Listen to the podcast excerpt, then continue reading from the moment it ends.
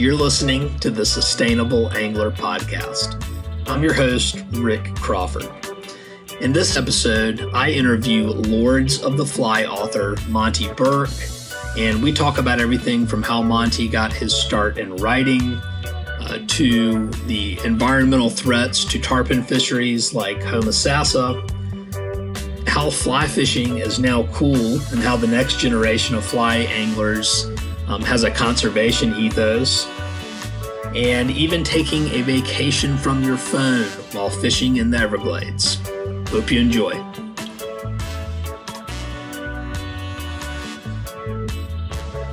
This episode of The Sustainable Angler is brought to you by Emerger Strategies, a sustainable business consultancy whose mission is to solve the climate crisis by helping your business go carbon neutral and zero waste. To learn more, visit emergerstrategies.com. This episode of The Sustainable Angler is also brought to you with support from Fish Gods, who recently launched a Kickstarter campaign. So, how often have you encountered trash along a stream while fishing? A discarded soda can or a plastic bottle? Maybe you wanted to pick up the trash, but had nowhere to put it, or you simply didn't want to worry about lugging pieces of garbage around while trying to wet a line. After a college research trip with Trout Unlimited, a pair of young anglers decided to make a difference in the watershed pollution crisis. Fish Gods was born from both passion and problem. The team designed a reusable bag to collect trash from our waterways, forests, and beaches that we all love to use for fishing and all other forms of recreation the Clean Earth Bag was born. The Clean Earth Bag eliminates the single use plastic alternatives. The bag is designed to endure the elements and easily connect to any anchor point, making, making it convenient to attach to your belt, pack, or waders. It is collapsible and lightweight, making it easy to pack away in almost any situation. Fish Gods just launched a Kickstarter campaign to help fund the Clean Earth Bag project. They're extremely close to reaching their goal, but need your support to help make their idea a reality. If their goal is reached, Fish Gods will have enough capital to produce the Clean Earth bag using recycled materials and practice sustainable manufacturing methods, as well as low impact shipping. To learn more about the mission or donate to the Kickstarter campaign, visit fishgods.co.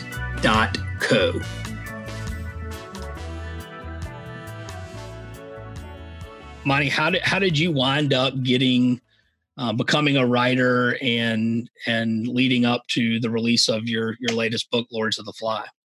Um, it, it, it was a, a sort of uh, long and torturous journey. I actually uh, I graduated from college, and I'm the oldest of three boys, and I felt like the sort of responsible thing for me to do would be to uh, apply to business school and uh, you know get into the corporate world and all that sort of stuff. Um, at the same time, I was, you know, in the midst of just falling madly in love with with fly fishing. And uh, at the time, I was living in Washington D.C. and I fished the the spring great spring creeks in Virginia, and I became a total Letort spring run hound. I mean, I read about all the history there, Marinaro and Charlie Fox, all these guys, and I was getting really into it. And um, I, around the time that I was applying for business school, I actually um, uh, found sort of one of the old guard, this guy named Ed Shenk, who just died last year, who was still around. And I, you know, I was like, yeah, you know, I'm going to just call him up and see if he's willing to do a story. I'd never written a story before. I didn't know what I was doing.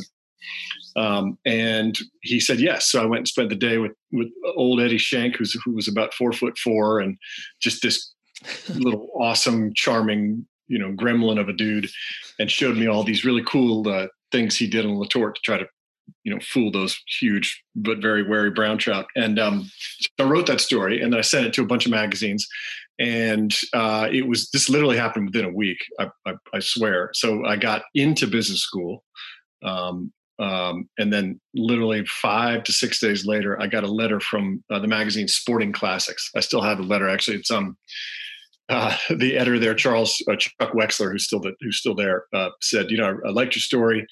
Um, we're gonna we'd like to pay you two hundred dollars. This was like I'd written like a three thousand word story, and I was like, hell yeah! So I made the imprudent uh, financially speaking, anyway, uh, decision to uh, to not go to business school and to, and to try to become a writer. And uh, you know, just from that point on, I just sort of dove in. I got my first job was a I was basically a secretary at Sports Afield magazine, which is what got me to New York. Um, uh, they had an opening for someone to kind of answer phones a little bit, but you know, on the side, I did I wrote and edited and learned from all these really cool people who had been there. Sports Afield at the time was a hunting and fishing magazine. Now it's a big game magazine, but that was sort of my introduction to the to writing. And then I went and worked for Forbes for 15 years, which was a great uh, education and you know fact checking and reporting, especially. Um, and kind of concurrent to that Forbes thing, I did um, I did a, my first. Uh, I edited a book first on Atlantic salmon, and then I wrote um, a book about the chase for the world record largemouth bass um, which was something that was interesting to me because I grew up down south and you know had always heard the stories about George Perry's iconic fish. Uh, and then I detoured away from fishing um, and wrote about uh, football coaches, which is uh, uh my uh, agent and various editors were very happy about. It. It's a slightly bigger audience. Uh, I say that tongue in cheek. It's a lot bigger audience, but um, I wrote a, a, book called Fourth and Goal about the former CEO of TD Ameritrade who stepped away at the age of 59 to try to go fulfill his lifelong dream of becoming a college football coach. And uh, I'll give away the ending. He actually gets a job at a college football program as a head coach, but it was this book's kind of about his journey to that spot. Wow. Uh, and then my next book after that was about uh, Nick Saban, who is the uh, football coach at University of Alabama. Yeah, yeah. Uh, now, who is he? um, so that was super fun. They got a lot of attention. I'll never forget being in uh, Nick didn't like it all that much, and I'll never forget being in a um, uh, getting a sandwich with my brother, and there was a big screen TV right above my head, and it was ESPN, and it was the ESPN folks talking about how much Nick Saban did not like the fact that someone had written his uh, his biography, and I literally kind of took my hat down a little bit, but that was a great experience. Um, and then uh, you know, and then you know, I, I still just obviously never stopped loving fly fishing. In fact, I probably love it more now that I have three kids and can do it a little bit less. But um, right, you know, this this idea. Uh, I'd been uh, I did a magazine story on on Steve Huff, the great guy down in uh, he's down in the Everglades, but he was in the Keys before, um, and he uh, and I became friends after I did that story, and I went down and fished with him subsequent years. This was the first year I've missed in I think a decade fishing with him. But he would always mention this word, which which of this town, which always sounded like a kind of enchanted poetic word to me, which was Homosassa. And I had, you know, I knew I knew that there's something had gone on in the late 70s and early 80s in Homosassa, but I wasn't really all up on it. And um, you know, he told me about this magical time uh, there in the late 70s and early 80s when, you know, I think you could argue that all of the, the, the greatest fly fishing fly fishermen at the time, along with the greatest guides, were all there at the same time for about five years or so, all in pursuit of the same goal, which was the breaking the world record on the fly for tarpon. Um, and I thought that was just so interesting. This was maybe this kind of apex moment in fly fishing when you had people like Stu Apte and Lefty was there for a little while, Billy Pate, Ted Williams, uh, Flip Pallot came in and out, Chico Fernandez came in and out, Steve Huff was there, Tom Evans was there. I mean, all these sort of names that I, you know, had read about and knew about from the time I was 13 years old. Um, uh, and so that was intriguing. And then a couple years after that story I did with Steve, I did a story on Andy Mill and uh, and uh, went down and got another good lesson in tarpon lore or whatever. And I think it was early 2018. Andy, of course, knows you know everything in tarpon history. He called me and he said, you know, you got to tell this story about Homosassa. And I was like, okay. He's like, no, no, you have to tell the story on Homosassa, and I'm going to give you this phone number. Call this guy. And so I called the phone number, and it was uh, Tom Evans, who is uh, who kind of is the central. He's the thread, at least, that goes throughout the whole book. I lead with Tom Evans. He appears in many chapters, uh, and then I end with Tom Evans as well. And he's he was one of the first kind of pioneers there at Home Homosassa during its glory days, and Home Homosassa fell off uh, almost completely. The fishery almost died, but he's 83 years old and he still goes down every year to try to break the world record. So I thought this was an interesting guy. And I went up and visited him in Vermont and listened to some of his stories. And I said, you know, what, this is this is a story that I have to tell. This is a story about this, like I said before, an apex moment in fly fishing. But it was also interesting to me to kind of figure out what led up to that moment and then what has happened since that moment. Um, and you know, because it wasn't a, a, book about college football coaches or a fo- college football coach, my agent and various editors were, um, you know, a little hesitant at first, uh, but uh, you know, about the idea. But um, thankfully, they all got behind it, and um, that is how Lords of the Fly. That's the long answer to your short question about how Lords of the Fly uh, came about. No, that that's awesome. Um, so a couple couple of questions. Um, you said that you you uh, grew up in the South. I'm just out of curiosity, where where whereabouts? So I was actually born. My dad was, as my mother would say, my dad was a Yankee, and my mother was from was from Alabama. So I was actually born in New Hampshire, lived in Vermont for until I was about seven, and then we moved down south. And I grew up in uh, Birmingham, Alabama, for a while, and also in a rural town in North Carolina.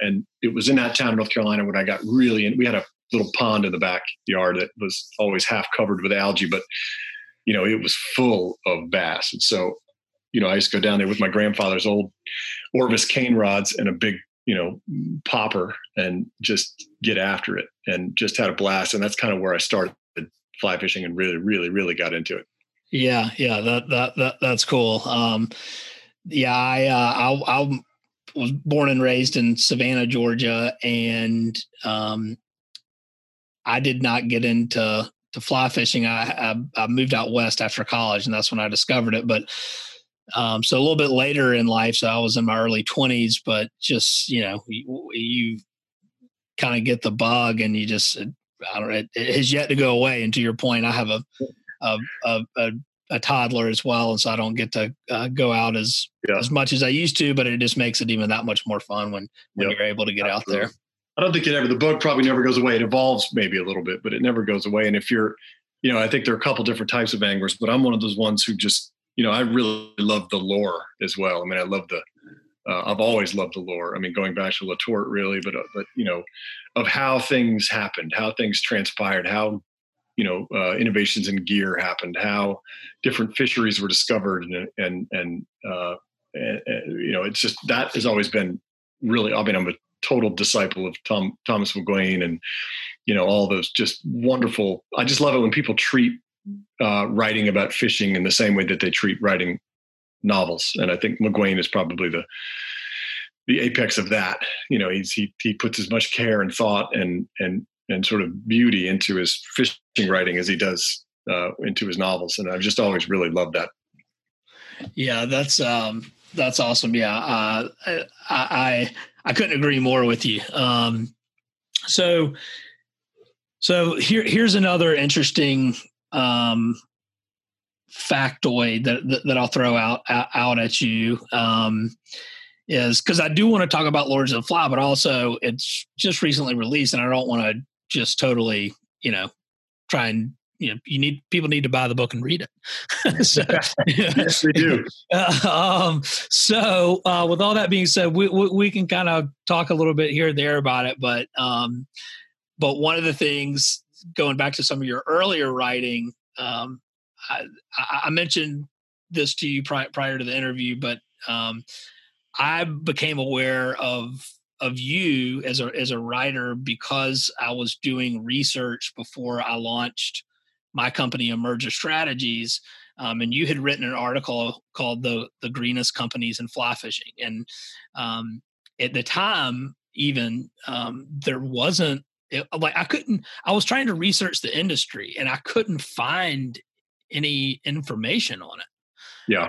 Um, it was like I was like eh, eh, I, I couldn't find things on a lot. You know, I mean Patagonia, they're they're kind of the the the the poster child for it but as, as a company and i had read let my, let my people go surfing um, but i didn't have a lot of of information in terms of doing research. So anyway, um, how just i out of curiosity was that just uh, hey I needed uh, uh, write it I wanted to write an article about fly fishing and this seemed like a good topic or was there any any background to that just from yeah I mean so so you know having spent a couple years at Sports Afield um, and and which was you know like it was kind of like Field and Stream back then like I said before it's it's now just a big game hunting magazine, but it was like Sports Afield. I started to notice this uh, this kind of divide, uh, and this is going back like you know, even then. I mean, this was in the '90s, '90s, yeah, like the mid '90s. This sort of divide among or between quote unquote sportsmen and quote unquote uh, environmentalists, and you know, the sportsmen would call environmentalists greenies, and the environmentalists would be like, "Well, you gun toting, you know, blah blah blahs or whatever." So there seemed to be this kind of this yawing divide, which which bothered the crap out of me because I felt like we were all on the same side and we were kind of eating each other up um, a little bit. And so that uh, I sort of noticed that emerging, I guess, back then. And then it, it, to me, it's gotten a lot worse. I mean, with our politicized kind of environment now, it's gotten a lot worse to a certain degree. But I, you know, I always felt like we were on the same side. And um, uh, so it was interesting to me to look into. I mean, I, have uh, had the the real the fortune actually for, for when working at Forbes, I did a, uh, a, story. I've done two stories on Yvon Chouinard, so spent some serious time with him and uh, a salmon camp in Labrador, and then I actually did a story on the then president of Orvis, uh, Perk Perkins, and during those those times I spent with them, I realized how much the those two companies in particular um, were involved in giving back and trying to preserve preserve what you know preserve sort of the cathedrals in which we we go pray. I'll put it that way. And I thought that was just so cool. And I thought that people didn't. I mean, obviously, I think people know it now, but I felt like then, you know, it wasn't like to your point. It wasn't necessarily that evident, or it wasn't, you know, as publicized as it as it should have been. And I, I feel like with more publicity of that, then people, more people would kind of get on that and, and realize how much how much we do need to work to uh, save these resources which we love so much. I mean, it, it's really interesting to me to talk to talk to uh, one of my fundamental. You know, I often question whether fishing and hunting to, to a certain degree are you know are sustainable acts in, in in and of themselves. I mean, catch and release fishing, as you know, is not uh, 100% uh, survivable for the fish uh, yep. every time. But sort of my excuse, I guess, or, or the thinking I've done about this is that I feel like anglers, um, especially when they're aligned with the group, whether it's they're you know buying stuff from Patagonia or whether it's uh, being members of the Atlantic Salmon Federation or Trout Unlimited, I, I feel like we do more for, or hopefully do more for these resources than than just the average folks who don't really fish or anything like that. So I mean, I, I, it's it's kind of a weird thing. I don't think it's that self evident to people who don't fish. They're like, oh, you care about all these things? Like, why are you going out and catching them and playing with them and stuff like that? But I think you know because of the attention that we pay, because that we because we you know pay attention to political things, because we donate a lot of money, that sort of thing. I, I do think this sort of uh, there's a there's a relationship there that works out. Um, and so to me, that's always been a fascinating thing. Not only sort of just looking at it from the companies that are involved in it, but also just personally, you know, I often question, you know, what I'm doing, why I'm doing it, and um, that uh, for right now could, could all change, I guess. But for right now, I feel like there's a net positive as long as I stay very involved in in trying to, you know, be a conservationist, be environmentalist, um, take care of these places that mean so much to me and to a lot of others. Well, yeah, and and and I think that's a excellent point, and, and I think as as anglers, um, and and hunters for that matter, you know, feel the same way, and that you know this is the resource that the the way that I try and um, at least personally, you know, when when I am hooked up with a fish, and, and it, it, it could be any fish, it could you know largemouth bass, a, a trout, a tarpon, anything, and in that moment, everything slows down and nothing else matters. And for me personally, those are the types of moments where I feel most alive. Yep. And so when that's something that I that I want to protect. And so I think that the the the sentiment's the same. And I, and I also think that it's important for uh, you know if if we if nobody fished or hunted, then uh, we these animals and these fish wouldn't have a voice because people would be complacent and things would happen in the background to the environment that are impacting the the animals and the fish that that we love and want to protect. So now they have a voice behind them versus complacency and just say oh i don't know you know yeah put a mine there or do this or do that. I, I you know um, I remember I did a story for Forbes once about because there were the, these PETA protests uh, about uh, catch and release fishing, which which is an ethical thing that we all should think about, I think. But I remember writing the story and, and thinking to myself, you know, without those, they were throwing rocks or something like that at some anglers uh, trout fishing, and I was like, you know, without those anglers out there in the stream, there probably wouldn't be in there trout. There wouldn't be any trout in there for you guys to get your, you know, get your druthers up. right, uh, right. And I also, you know, I often think about. I don't know if this is a. This might be a, a, a it, it's a I can't find the original source on this, but Aldo Leopold supposedly uttered once. He said, "We protect what we love," and I've always, you know, we we we anglers, we and hunters as well, like we love we love doing what we do, so we naturally want to protect it, and we are, like you just said, I mean, we we are the voice for. I mean, without the Atlantic Salmon Federation, I don't think there'd be any. There'd be very few Atlantic salmon left uh, in the world. Uh, you know, Trout Unlimited just the wetlands restoration and the uh, headwater uh, protections they put they do alone are just amazing. You know, Ducks Unlimited too. I mean, they do incredible work with preserving wetlands. So, you know, I do think that there's, and again, this could change at some point. My thinking on this, but that's that's kind of how I get through the the moral part of this whole deal. Yeah, yeah. I'm well, I'm I'm I'm the same way. Um, I mean, but I I I I hope that it doesn't change. I, I, hope I ever don't get to a point where I say, you know, I don't think I am going to fish today. But no, uh, I've seen. I just I just talked to a guy who's been fishing. He's older than I am. He's in his seventies or early eighties, and he fishes pointless hooks. So you know, I, people do. It's kind of, and he was the most rabid. I mean, he's Atlantic salmon fisherman, tarpon fisherman. I think people. It's kind of interesting to see how some people do evolve. I, I don't think I'll ever get to that point. Yeah. well, I, have I've heard of that though too. You know, where it's like, yeah, you. you it, well, it, then it also comes down to I think as maybe you get older, where you're also kind of um, passing that information and knowledge down to the to the next generation. Because I mean, there's there's definitely a progression, right? It's like, yeah, oh, I've got to like. First, for me, it was like just trying to figure out a little bit of entomology and catching some trout and that process was super exciting and fun like you know kind of figuring that out. And then it became like a, I was releasing all the trout but you know except for the occasional campfire trout but um then it was like a numbers game. I was like well how many how many can i get? And then it's like well now that i've sort of refined my skills i want to catch the big wily brown. Yeah. and then, you know and then now it's like i'm just happy to have the time to get out there and and and and, and cast a little bit. I mean, it, you know, as they say, fly fishing takes place takes place in very beautiful places. That is, uh, I think there's an exception made there for some carp fishermen I know. uh, but but you know, there there is uh, to, to me the difficult. I mean, the difficulty is the point, right? I mean, it's the uh, fly fishing is more difficult. You know, when I go out and fish in the surf here, there's all these guys with their with their hardware and, that, and they're catching more fish than I am. Like, you know, I've purposely made it a little more difficult because it's more, it's more fun to me. You know, people, they're like, oh, what, what are you doing with that thing? You could just chuck out a tin and catch a false albacore. But to me, it's just more fun to like, you know, I don't know. The difficulty is the point. McGuane has a great, a great line about that. He, he likens the using the fly rod to the net in tennis. You know, I mean, it's, it's, it's what makes the game a game. Right. Yeah, exactly.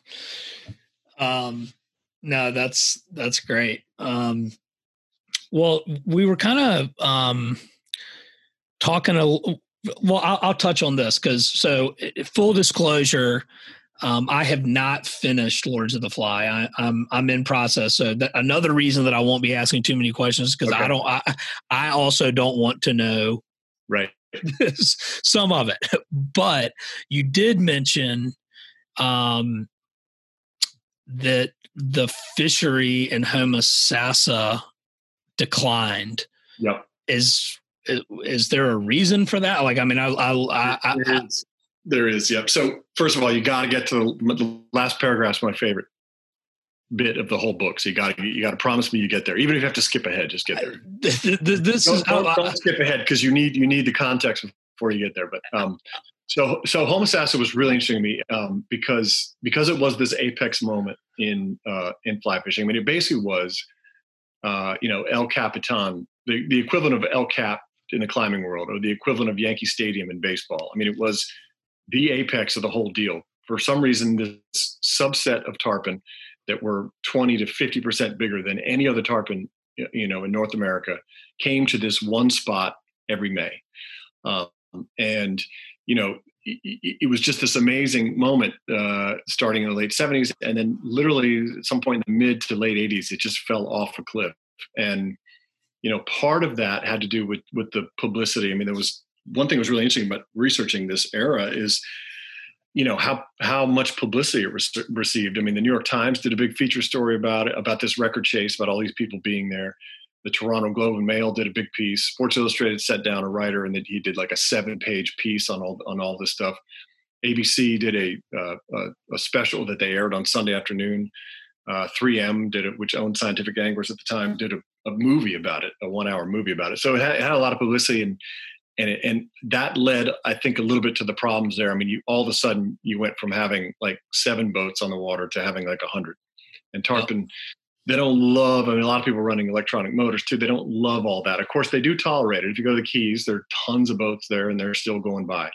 So you know so to me i was like okay that can't be the full answer. Let's dive in a little bit more into this. So i researched um, i did a lot of research actually on this one chapter because it was really fascinating to me. So the Homosassa is on is on what uh, is known as the Springs coast of Florida. There are four huge spring-fed rivers that flow into Homosassa Bay, along with you know hundreds of other little mini springs that also go in there. And at some point, you know, it was a billion gallons of fresh water a day going into the bay, and so that is like totally necessary to have the mangroves there, which is the rearing habitat uh, for tarpon. Um, it's also necessary because, uh, just from an ecological sense, because the blue crabs, which were, uh, you know, hmm. need the fresh water for nutrients. And so uh, I looked into sort of what, so what, you know, I, I called up people and they said, you know, the, it's, the freshwater flow is reduced by 50% or so since the 70s. Huh. And that all has to do with uh, development there and just the exploitation of the the aquifer there. So I mean, in sometime starting in the late 70s, there were two master plan communities, you know, 7,000 combined 7,000 homes and uh, six golf courses or something like that, which just resulted in an explosion. And the two counties that are right there in Homosassa, Citrus County and Hernando County, were two of the fastest growing counties in the country from like the late 70s until 2005 or something like that. I mean, they literally went from like 16,000 people to 165,000 people. And, um, and, you know, all those people need places. They were mainly retirees. They needed places to live. They wanted golf course to, enter, to entertain themselves. And, um, you know, basically what happened is a big straw went down into that aquifer and just started sucking up all that fresh water. So that with the freshwater flow decreased, um, it, you know the the mangroves didn't do very well, but sort of more importantly, just to this, just to the the big fish coming in, the the crabs went away. Um, Steve Huff used would tell me that you know when, back in the '70s when he was there, there were so many crabs. It was like almost absurd how many blue crabs that were floating around, and then the tarpon would be busting on them every morning, and they would come and try to. They would clack on Steve's push pole, his graphite pole, and they would be all over the trim tabs. And every time they caught a tarpon, it would disgorge crabs from both ends. So there were just crabs, you know, everywhere. And when you go down there now, I've been down there uh, many times in the last couple years. I've not seen one crab. There used to be 55, I think, commercial crabbers down there. I think there are two now. Um, wow. so that lack of fresh water, you know, and then of course the, I mean, the equation is fairly simple, right? It's like fewer crabs means fewer tarpon. Um, less fresh water equals fewer crabs, which equals fewer tarpon. Um, and so I think those fish, you know, the, the consensus really is that those fish without that impressive buffet kind of lined up for them every May, they just said, screw it, we're out of here. We'll go somewhere else. And of course, you know, that has repercussions, not just for tarpon fishing. I mean, the, the, the, the diminu, you know, the, the, minimizing of the aquifer, the sucking up of all that water has huge consequences for not just tarpon, but also people. Um, and, you know, it's something that, it's something that, that not, nobody in a position of power in Florida seems to give a crap about. I mean, there was a point when Jeb Bush, when he was governor, he he did do some sort of Springs Restoration Act, but it was never actually enacted because Rick Scott, uh, who's now the senator there, was the governor for a while, just abolished it. Um, you know, Florida is just a Florida's kind of a microcosm for the country and maybe the world. They don't, they, you know, economic progress is above you know held above any other type of progress. And you know, of course, they've got the Everglades problems and the Lake Okeechobee water going to each either side of the coast and polluting, you know, polluted horrible water going into the estuaries on the either side um, of Florida. And so, you know, it's it was really fascinating to dive in. It was also really fascinating to be. I was spun quite a bit, or tried to be spun by the uh, some of the state folks. They're like, "Oh no, it's just because there's been a drought." And you know, I looked at actually their data on their website, and it showed that there hasn't been a drought. I mean, it was just really, it was really incredible. It was really incredible. So, I think I said in there, I said something like, "I I wrote in the book something like, you know, there are facts involved here, and let's let them get in the way, and and then just kind of detailed how you know how this sort of misinformation campaign uh, has been waged, and you know, it's just a. It, what's sad to me is that it's like you know, like you think about global warming, and it, it's almost overwhelming, right? It's such a huge problem. Like, how do I, as an individual, kind of process this, and kind of how can I do anything about it? But then you look at this like water problem just in Homosassa, for instance, and you know it's a political problem and it's also a solvable problem so it's actually something you can kind of wrap your head around and of course all these little problems like this lead to this bigger global you know climate change uh, global warming problem but and to me that's the most frustrating thing about it is that we could actually solve this problem we could actually have we could get that we could not drink up all of that water in the aquifer um, if we if we wanted to but there is no right now no political will uh, at all to do that that that's that's crazy. And and you know, and you and you mentioned you know talking about climate change too, and what that means for a lot of these coastal towns that are going to start to. Ha- it's going to happen soon. Um, is they're going to start getting saltwater intrusion into those aquifers because of sea level rise. And I'll I'll give you an a, a recent example. Uh, last week in Charleston, that's where I'm based now. Um, you know, we're, we're, we had last year, we had 80, a record 89 days where we flooded, where 50 years ago, Charleston flooded five days a year. and so, yeah, right. And, and, but, but what's even crazier now is we're getting sunny day flooding. So no rain. The, it's just a, a, a you know near full moons and new moons, bigger tides, but there's areas of town that are flooding. And then if it does rain, it doesn't take a whole lot of rain to sort of exacerbate that.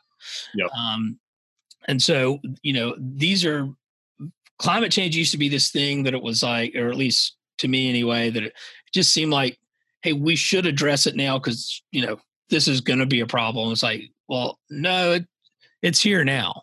Right. It, totally. it, it, it's happening right now as we as as we speak. It's happening. It is. And, and we're doing very. I mean, there are a lot of great groups trying to do things, but we're just as a species not doing a whole lot about this. Yeah, yeah, and and the um the the other thing that that you mentioned too, like it's like this homosassa and it gets developed and you know overdeveloped, and they're not taken into consideration. Um, you know environmental impacts of that but you know and like in sustainability sort of in in this world you know we we call that the the tragedy of the commons right where it's like here's a resource you you come in and you basically extract extract extract until there's not much left and then guess what the development's gone um, so i don't know if that helps simplify this for, for anyone that, that's listening but you know resources are finite and you can't exponentially grow um, without there being a repercussion for that. Yep. Um, so anyway, just to, to th- throwing that out there, I guess. But um, but yeah. So is there in in your research, and and I have I have no idea. Um, but in, in your research, was there anything related to um, climate change impact on tarpon at all? Uh, I mean, I think that there, that that yes. I mean, I, I, part of this is also, I mean, like like you mentioned, the salinity getting into the aquifer, it's already starting. Um, so uh, that has something to do with it. I think you know mangroves uh, being overwhelmed by salt, not having enough fresh water. Mangroves are a big defense mechanism against uh, you know uh, climate change. Um, so yeah, I mean, I, I, don't, I don't. No one's again, I think it's like that's the big thing that kind of overhangs all of this. I think what groups like the Bonefish Tarpon Trust and Captain for Clean Water are sort of more granular focused. They're sort of focusing on okay, what can we can we get more water, more fresh water into the Everglades? Can we uh, not uh, send polluted water, you know, uh, to the you know from Okeechobee to the east and west coast of Florida? Can we just you know put in some regulations about you know uh, who can access the aquifer and how much. I mean, the go- average golf course in Florida uses something like 370,000 gallons of fresh water a day, every day. Whoa. And in just those two counties, in, in Hernando and Citrus County, there's 35 golf courses now. So, I mean, there's just got to be a better way to do that. So, you know, I, I feel like there's a lot. All, obviously, all of this ties into climate change, but uh, the groups that that I know of anyway are all focused on kind of smaller, more granular granular things. I think, which will, you know, if they can get them done will lead to some help on the on the bigger picture. Yeah, yeah. Um, that's pretty wild. Three hundred and seventy thousand gallons of water. Not only that, uh, not too long ago, nine of those courses in Hernando County were busted for using more than that. They, that's their allotment, you know, and they were using more than that. So, you know, it's just a, uh, it, it'll drive you crazy if you get really. I don't know. I'm sitting here like, my my mind is blown yet i'm i'm also like i don't know i'm like taken aback by that number that's that's that's crazy um all right so is there um so we know that and and talking about uh, well, I, I, or maybe this even is kind of what i'm hearing is as you're talking about this is sort of the the the interconnectedness of it all mm-hmm. you know where it's like hey, you know, in theory, it's like, hey, well, this this could, you know, this is good for the economy. Well, we can just using Homosassa as as like a micro example. It's like, hey, here's a town. It's got great natural resources, and that in and of itself is going to, you know, attract tourists, and um, that that's good for the economy. People want to move here. That's good for the economy. Um, but on the flip side of that is what you're seeing is uh, you know, a reduction in the water aquifer, crabs go away, tarpon go away. So it seems that I think I don't know. I guess maybe a takeaway that I think um, more people understood is the interconnectedness of everything that we do with nature. The, the, the, there's no away, you know. It's not like you just the stuff goes away and there's not some magical you know you, you it's magical thinking to think that you can just keep putting straws into this aquifer and keep taking water out and think that everything's going to be okay it's just not and so you know in in the book i sort of use what happened in homosassa as kind of a microcosm for you know what you know again like i said like not only state of florida but also the us and really the world too. It's sort of how we just operate. And and you know it, it's a uh, you know, if you talk to some of the old timers who were there, it's it's like you can actually see the pain in their eyes when they when they talk about it. I mean, just literally like, you know, this sort of Eden they had um, there for for you know a number of years, and there was a fall from grace, uh, you know, put it in biblical terms, and there hasn't been a redemption, and it doesn't look like there's going to be one. I mean, that's the whole you know you, you, know, if you, I was a religion major in college, so I'm, I'm, steeped in theology, but the whole promise of the of, of, many religions, but also Christianity, is that there is a redemption. And it, you know, I just it, there hasn't been one for Homosassa. It's been not good since the late '80s. Now that hasn't stopped some crazy dudes from going back because you, you know, you don't see the. You, there were by a number of people told me in the late 70s, early 80s, there were 10,000 fish there sometimes, tarpon, slurping around, you know, burbling, bubbling, happy uh, and now you go back in the, the, years I've been there, you know, I go back and we, we see like 12 maybe on a good day. I mean, a good day is considered 12 and you maybe get a follow or you maybe get one to bite. Um, and you know, they have days that are slightly better than that too, but it's, and it, that's sort of like a little false spring. I mean, people get all pumped up. Oh, it's going to go back to the way it was, but it just isn't. And in fact, this May, when you would think that you know, with less boat traffic, with the COVID stuff like that, you would think that it would have been a banner year. It was one of the worst years. I, there's one one of these record hunters that I wrote about went there for the entire month of May and didn't get a bite. Whoa!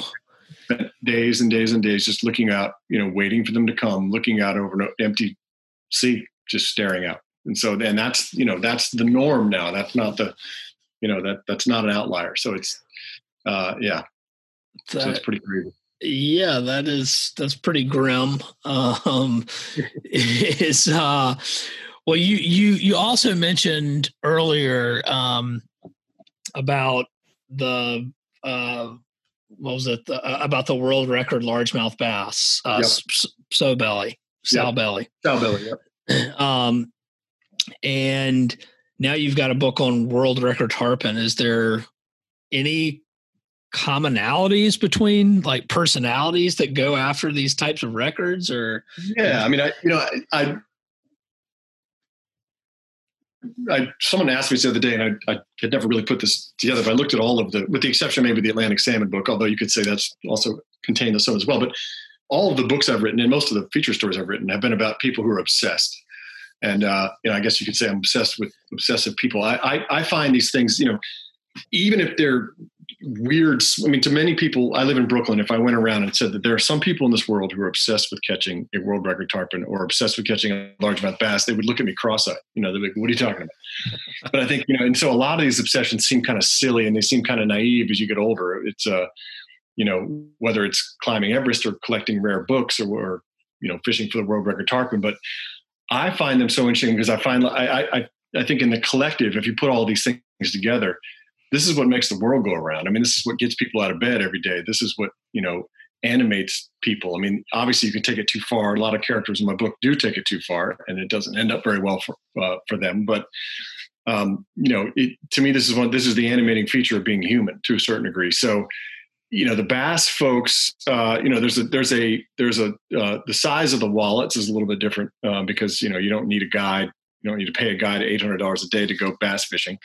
Right. um, they certainly do have there's a lot of commonalities. There's like a you know sort of neglecting of everything else um, to to pursue this you know in the pursuit really. And but there's also a lot of so there's some bad things that happen. Like a lot, some people just take it like anything. They take it too far and they destroy their lives. I mean, there's there are guys. I'm not going to give it away too much, but there are guys in the uh, Tarpon book who die actually, uh, partly because of their obsession. Um, you know, marriages and fall, fail, and all that sort of stuff. But there's a lot of good that can come from it too. I mean, there's a lot of like, you know, you you learn a lot about yourself. You learn how to, you know, the limits. You learn, you push yourself. There's a lot of really cool things too. So, yeah, I mean, the bass the bass dudes um, were totally fascinating. I, I, this this is this was just a different group. I mean, it was just a it was sort of um, you know to me there was one thing that was really cool in this book was this sort of you know we talk about interconnectedness is how connected everything was in the saltwater fishing scene and how you could kind of see how it evolved a little bit. So you went from like you know the early people trying to catch bonefish on the flats in, in, the Florida Keys, and then they started to try to catch tarpon with their bamboo rods and their salmon reels, and just got wrecked. And then you came to like Chick, uh, Chico Fernandez and Flip Pallot, who were you know at college at the same time, and who became obsessed with fishing for tarpon. And in that pursuit of in that obsession really and in that pursuit they really they started to refine the gear and and and make it actually so that you could actually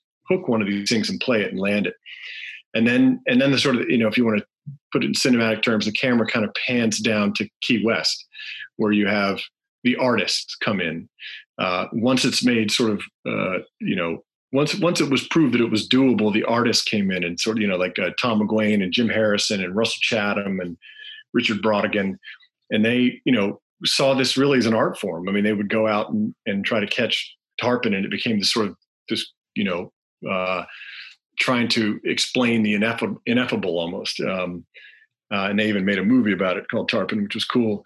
And then yeah, so uh, I have a copy of that. It's awesome. Yeah, it's a great movie. And then so I, I liken it to this. Uh, so then then what happens? Then the camera goes up to Homosassa, and I, I liken it kind of like when I first moved to New York. I lived in this neighborhood called Soho, which was a former industrial neighborhood, very cheap rent.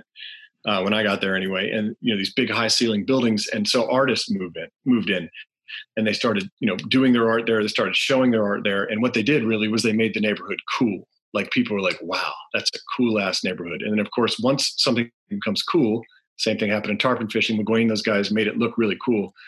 Then the money comes in. Then you get the hedge fund guys you get the lawyers you get the corporate folks you know come in and they and real estate guys come in and they start and then all of a sudden the artists have to leave because everything's priced out and stuff like that. Same thing kind of happened in tarpon fishing. I mean McGuane and those guys made it look so damn cool.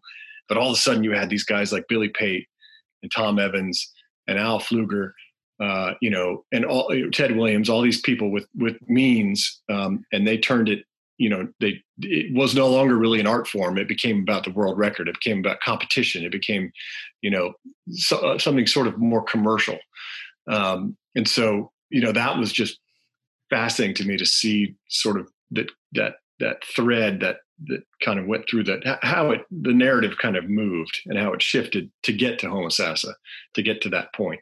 Yeah no that's super fascinating. You you, you know what it it kind of reminds me of? And maybe this is like a i don't know maybe this is a generalization but it almost seems like that was happening in like other outdoor sports during the same time. Like you talk about like Yvon Chouinard and climbing, like refining equipment, and and then all of a sudden it becomes a business, and then it becomes a a, a thing that's commercialized, and then the anyway that that's just off the top of my head yep. when you were talking there. I was like, guys, kind of it that you know I guess maybe that was the the the golden age of a lot of sports that we participate in today, whether it's surfing, fly fishing, climbing, whatever it may be.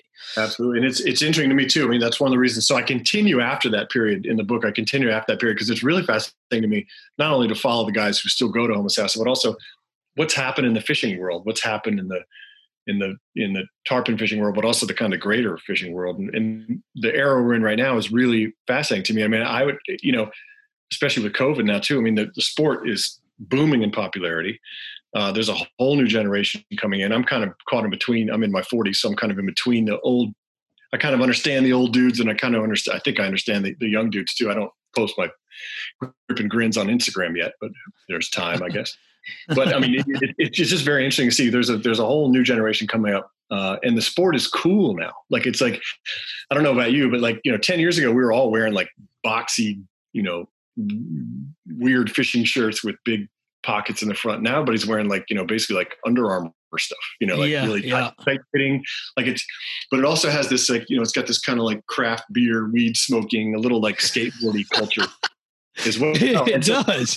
You know, we, we think the, the, the, so the boom that they always talk about in fly fishing was after the movie, right? After River Runs Through It, Robert Redford did that movie with, you know, with Brad Pitt starring in it, of course, and that was kind of like this big boom. But there's been this huge aftershock. It's almost like the children of the people who got into it then have now t- now the sport is on their shoulders to a certain degree, and you know they've they've made it cool. There are more women involved. There are more people of color involved. Uh, you know, there are more people are fishing for carp. You know, I mean, like there's all sorts of different things going on, and it's just uh, I don't know. It's fascinating to me to see this transformation and part of that had to do with, as you you know go back talking about Chouinard and climbing and stuff like that. Part had to do with these early icons and how how McGuane made it look cool. How uh, you know these guys, even in Homosassa and their competition, and all the sort of innovations that came from that. And on this, you know, there were reels made there that actually. You know the the Tibor reel kind of came from that, right? I mean, it it, it was came. Billy Pate needed a better reel. Uh, Abel reels came from that era. Uh, you know these great graphite rods that are you know that don't break uh, you know every five fish came from that era as well. So it's like all of that kind of made what's going on now possible which is just i just this continuum is just so interesting to me. And, and of course it continues in, in, five years from now ten years from now there'll probably be some other shift. Yep yep. That's that's that's fascinating to me as well. Um yeah, but so back to what you're saying, I mean, just about the the whole evolution and and and where it's going to go, um, and kind of a little bit of of what we were talking about earlier is is sort of the, you know, when you more angler, you know, do more anglers mean more conservationists, you know, um, and and I hope that's the case. Um, is this sort of this boom because I'm I'm hearing the same thing um, from everyone. You know, I mean, it's like fishing license sales are through the roof, and um, you can't. You know, um, few folks I know that own fly shops. I mean, they're like, we can't keep fly rods in stock. um, you know, and, and, and which is a, a good problem to have. The question is, where do you, you know, where do you go with it? I'm sure some of these people who are just getting into it now are going to wind up being the innovators of of, of something, but also um, hopefully that they you know uh, understand and respect the history, but also um, the more importantly the the fish. Yeah, I mean the burden is on us to a certain degree now. I mean, uh, when I say us, I mean people who have been who have been doing this for a while. It, you know, it's about it's about uh, you know handing down you know ethics and morals and and best practices and all that sort of stuff, and also urging them to do better than we did. I mean, there's a really poignant moment in my book, I thought anyway, but Flip Pallot is talking about how he says, you know, my generation didn't didn't do a good enough job teaching the next generation about how important you know these resources are. And so you know when i heard flip say that i thought to myself well you know maybe it's up to my generation to do a better job with that. And yeah. and i and i do think you know I, I, there is a conservation ethic um, you know there is uh, that i think uh, is pretty strong. There is you know uh, do they do, do people you know in, instagram too much and try to rip lips and all that sort of stuff? Probably but you know I, I, do think there's a there's a there's a stronger conservation ethic uh, with this younger group than there's been in, in, a long while which is great. Yeah.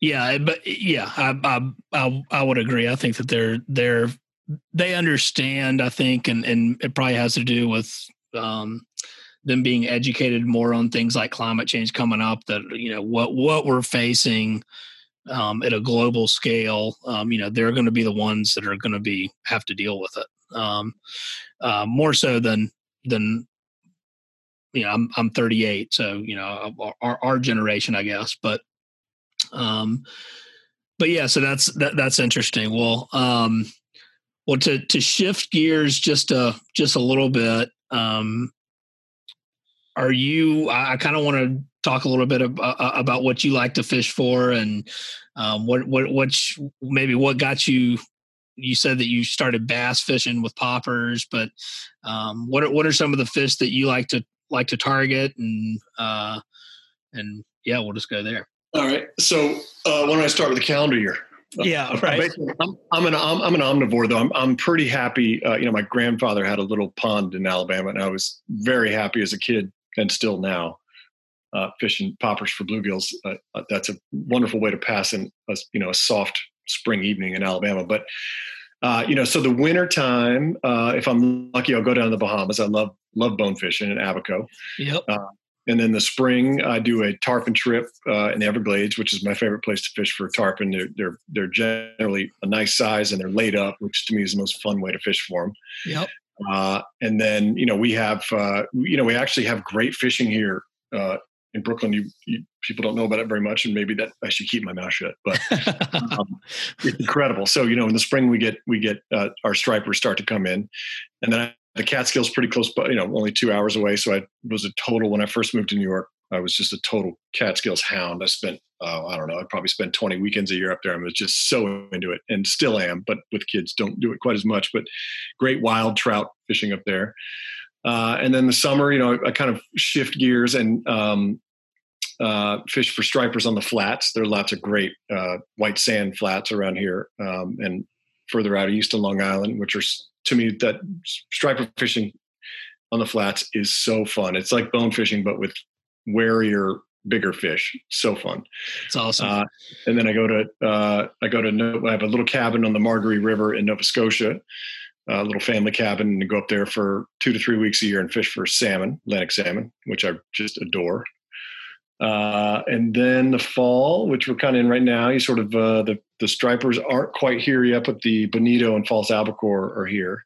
Yep. Uh, which I get totally, totally into as well. Um, and then, you know, I, I, have a, just a little bit of a dormant period, maybe like you could fish the stripers all the way through. I fished on Christmas Eve last year uh, and, and caught a couple fish. I mean, you can keep going as long as you can bear it. Um, but usually, you know, January, I usually just kind of catch my breath and then hopefully February get down the, get down to Abaco or something like that. But yeah, so it's, I'm, but I'm pretty much an omnivore, you know, I love, if I had to rank them, I would say tarpon and probably Atlantic salmon are my favorite two fish. Yeah. Yeah. That's, um, we, yeah. So we, I, I first off, I've, I've, never been striper fishing. Um, that's on my to-do list, especially on the, mm-hmm. on, on the flats. Um, although you can do it in South Carolina, they, they, they run up to some lakes, I think. Yep. Um, I just have for no real reason, just have never done it. Um, that's on my to do list. But uh, me and some friends go down to the Everglades every year, also, um, and and camp out. We didn't go this year. This was the first yep. uh, year that we we didn't go, but um, Everglades. I mean, what a special place. I mean, I just my wife makes fun of me because my two favorite places in the world are the Everglades and then our cabin up in in uh, Nova Scotia. and the one the one thing they have in common is huge mosquitoes. Yeah, yeah. that, that and good fishing. You're right, right. But I, I, tend to like places that have you know a lot of mosquitoes because it keeps a lot of people other people away yeah may, well maybe hey maybe that's the ticket maybe we'll, we'll start breeding mosquitoes and and, right. and, and, and florida a little bit more and see if we can slow the development down but i love i mean everglades is so i remember uh, i went the first time i went out there i left my phone on which the guide steve huff doesn't like phone anyway but i left it on and i put it in the compartment or whatever when i got back i was like oh my battery's dead he was like yeah it was roaming the whole time it, it couldn't find so it just drained the battery i was like wow that's cool you know i just I love getting lost. I, am lost within. I don't know what. Where do you go out of? Do you go out of Everglades City, or do you go? Are you on the e- eastern part? We we we go out of. Uh, is it Flamingo? Oh yeah, okay. So you're you're. So I'm I'm on the western part, Everglades City, Chokoloskee over there. Yeah. But I don't know if it's the same with you, but literally, like we leave the dock, and as soon as I look back, and as soon as I can't see the dock, I'm like, I have no idea where I am. No oh, so, well, the the best part is so we we um, the way that this trip goes is a buddy of mine that I grew up with, um, Brent Watts, and he lives in Savannah. And so I drive down from Charleston the night before, stay with Brent. We sort of pack, we drive down there.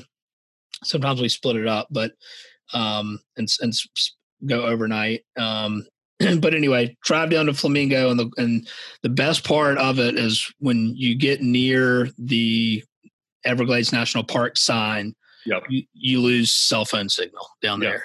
And we both look at each other and we're like, yeah, all right, now we're here. Now it's official. Like, cannot be bothered. It's fantastic feeling. And then down there, what's cool is you got a boat ramp that can take you out to the bay, and you got another boat ramp that can take you to the back country. Yep. Um, and so it's it's we camp right there, and and we've done the Chickee camping. Yeah. Uh, that that that's awesome. That that does get a little buggy depending on the the time of year, but um, because you can have a a uh, a campfire at the at the other site. But um, but anyway, that all that is to say, uh, yes, when you get to the point where basically I enjoy being places where I'm out of cell phone service mm. range. you you you you found the right spot. Yep. I agree. I feel like that's going to maybe people will pay to go to those. Oh, I guess we do already, right? Like you sort of do it on purpose, right? It's like a vacation from your phone. Yeah, totally. Um, that's so funny. Well, um, well, Monte, do you have anything else that you want to try and cover on this, or is there? Um, no, I mean, I, I, I, you know, I want to make sure that people don't think that the, the book is all doom and gloom. I mean, there's a, the, you know, Lords of the Fly has a, there's a lot. I mean, it, it was it's such an interesting story to me because of the names and and and uh, that you know the people that I've been reading about forever. I mean, probably some of your listeners as well. Lefty Kreh, Stu Apte, and Chico and Flip, and you know Billy Pate, and it was just so fun to sort of you know it was an absolute joy to do, and it, it you know I, I'm realistic about the, the obviously the troubles stuff like that too, but there's a lot of fun and there's a lot of mischief in the book as well. So I just don't I don't want people to think it's all this doom and gloom book. Like it's uh, you know, there's a there's a hell of a lot of fun in it. There's even a gangster in there. I think there's a whole chapter on a gangster who got into tarpon fishing. Um, so it, it, you know it, it's it's it's not lighthearted, but it's there's mischief and there's fun. Yeah, well, I mean, what I've read so far is, I mean, I I just have been fascinated and um because if you if you even if you haven't gone tarpon fishing, I mean it's so descriptive and you it kind of takes you there and you're reading. Um, but I I'm also mildly mildly obsessed with with Jim Harrison, so I'm excited to read that yep. chapter. uh, uh, fun, fun those guys had a great time down there. I mean, they had this, you know, they had a a great time, and what a great excuse. I mean, McGuane's one of my heroes, and what a great excuse this book was to interview people like him. I mean, I, I called him and I said, Hey, I want to talk to you about your, your time, your, your, time in Key West. And he said, sure. Why don't you come out to Montana? So I said, okay. Sure, no problem. I'll be right there. Yeah, if you if you insist. Yeah. So I mean, but you just like you know, the, I call those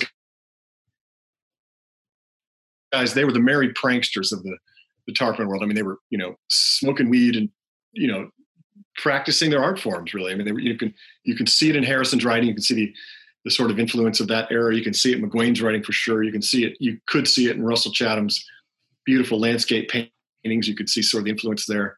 Uh, you know, so that that's a that was a fun chapter. Yeah, I'm I'm looking forward to that, and um, I will have to and and if I have to edit this out, I, I will, but I have to tell the story. Um, because I'm I was I think it was just even in the introduction, but um, about Steve Huff uh, catching the wrecker tarpon while was it was it Tom Evans while he was ba- basically t- taking a dump. Yeah. And keep in mind, I had not read this and I had never heard that story before. And a couple of weeks ago, um, I was in a redfish tournament in Savannah, the Savannah Fly Invitational. And now we're not going for world records, but it is your two biggest redfish. It's a two day tournament. So the mo- two biggest fish per boat, most inches, and that's who wins first, second, third. Right. And so my buddy and I are fishing in that, and uh, we were we thought we were in the running, and which was surprising. I mean, you know, we, we didn't expect to be, but we caught we caught a nice 31 inch redfish and then a 25 and a half inch redfish. So that put us at 56 and a half inches. And we knew that another boat had caught 230, so we knew we weren't going to win first, but we felt pretty good about a top three finish. Well, my our, some friends of ours, William and Stephen, I'll, I'll keep their last names out of this in case they don't want want this known, but they're they're fishing the second day, and the second day was the conditions were terrible. It was like blowing 20 miles an hour. It's just not good for trying to catch a tail and redfish. And my buddy Steven, um, he sharts and he goes, he goes, but we gotta go back. Like I gotta, I gotta take care of this. Like this is not good. Well, my buddy Williams, like here, there's a roll of toilet paper in there. Just t- you know, take care of yourself. We're not, we're not going back. Well, as he's saying this, and the and the day before they had caught a 26 and I think a 25 inch fish. So we're beating them. As he's saying this, and Steven has his pants around the ankles, he goes, I swear to God, there's like 10 bull reds on that point busting bait. Mm-hmm. And they cast to it and catch a 31 inch and beat us by half of an inch. That's awesome.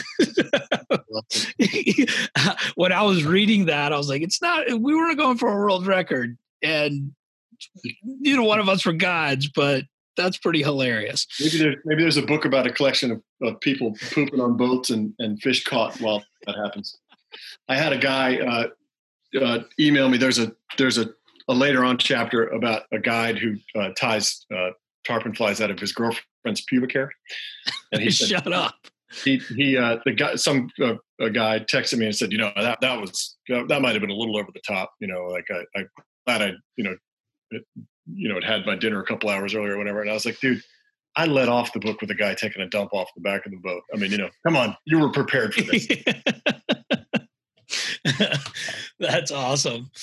Um, well, no, well, yeah, I, I uh, yeah, I've, I, I would, from what I've read so far of Lords of the Fly, it's been amazing. I cannot wait to, uh, to finish it. I'm probably gonna put some some time into that this this weekend and hopefully wrap that out because now I can't wait to to, to finish the rest. But um, but yeah, I, I anyone out there, where uh, where can they purchase uh, Lords of the Fly Monte? So you know, it's been kind of an odd journey. Been, there's the good news is for me, anyways, that it sold out uh, in the first three days. That was oh great. no way. Bad, bad news is that they've had a hard time getting it back into because of COVID restrictions, stuff like that, getting the reprint. They have a reprint. They just had a hard time getting it back on. So, uh, you know, one way is to go to uh, you can go to SimonandSchuster.com and actually buy it straight from them, which is probably the that's the quickest way to get it these days. Amazon is restocked, but they're they're not fully restocked yet. So they're uh, you know you have to wait till October or something like that. But there are ways if you're or you know if you hunt around, you can you can certainly find it.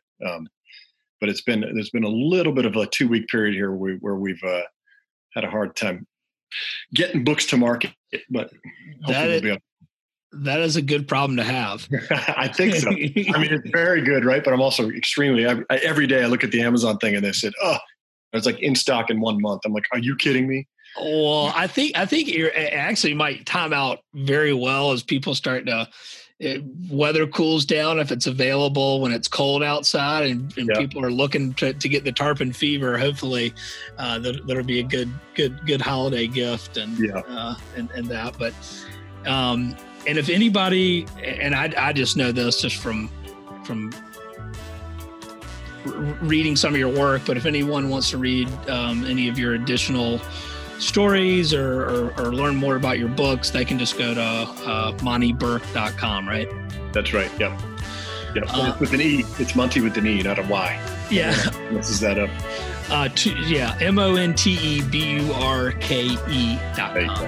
Yep. Um, cool. Well, well, Monte, thanks uh, so much for for your time Thanks for listening to The Sustainable Angler, and special thanks to Monte Burke for carving some time out for me today. Um, if you'd like to listen to more episodes and stay up to date with the latest, you can find the Sustainable Angler podcast anywhere you listen to podcasts. And also uh, appreciate the support from Fish Gods. Uh, check them out and support their Kickstarter campaign. Uh, thanks for tuning in.